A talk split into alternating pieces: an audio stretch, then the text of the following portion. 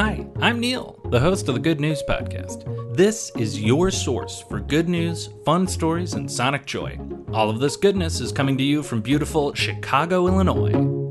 Today's good news comes to us from the world of virtual reality, where a device that recently got clearance from the F D A called the Smiley Scope has the potential to help kids with painful medical treatment in the future. I read about this in the M I T Technology Review, and it sounds pretty neat. In a scenario where a little one needs to get a shot, they would pop on this V R headset and go on an underwater adventure. Poggles the Penguin would help them, and to quote from this article, "Inside this watery deep-sea reality, the cool swipe of an alcohol wipe becomes cool waves washing over the arm.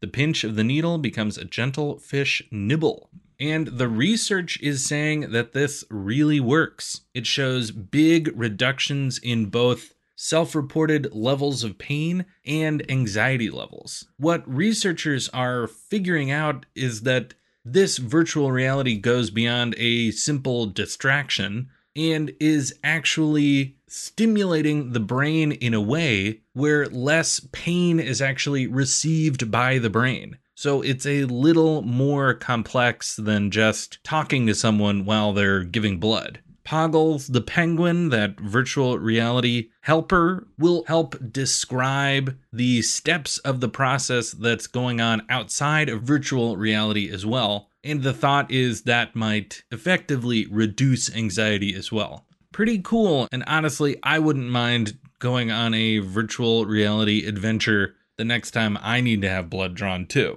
Another more complex area where virtual reality might help is with chronic pain. The F D A has also approved RelieveRx, which is showing promising results for people who suffer from chronic pain that lasts for a really long time.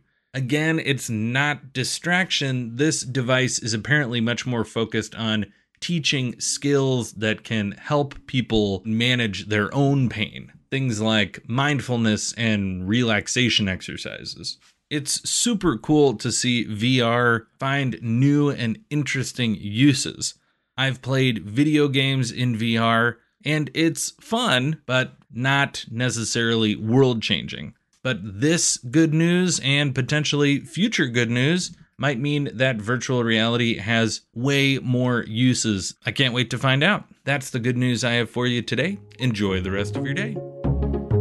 Thanks for listening. If you've got good news or an idea for the show, amazing. Send an email to hello at the good news podcast dot f m. While you're at it, follow us on Twitter at the good news pod. If you love the show, think about supporting our Patreon or reviewing us wherever you're getting this podcast from. Both are great. The music you hear on the show is from Poddington Bear. Have a great day.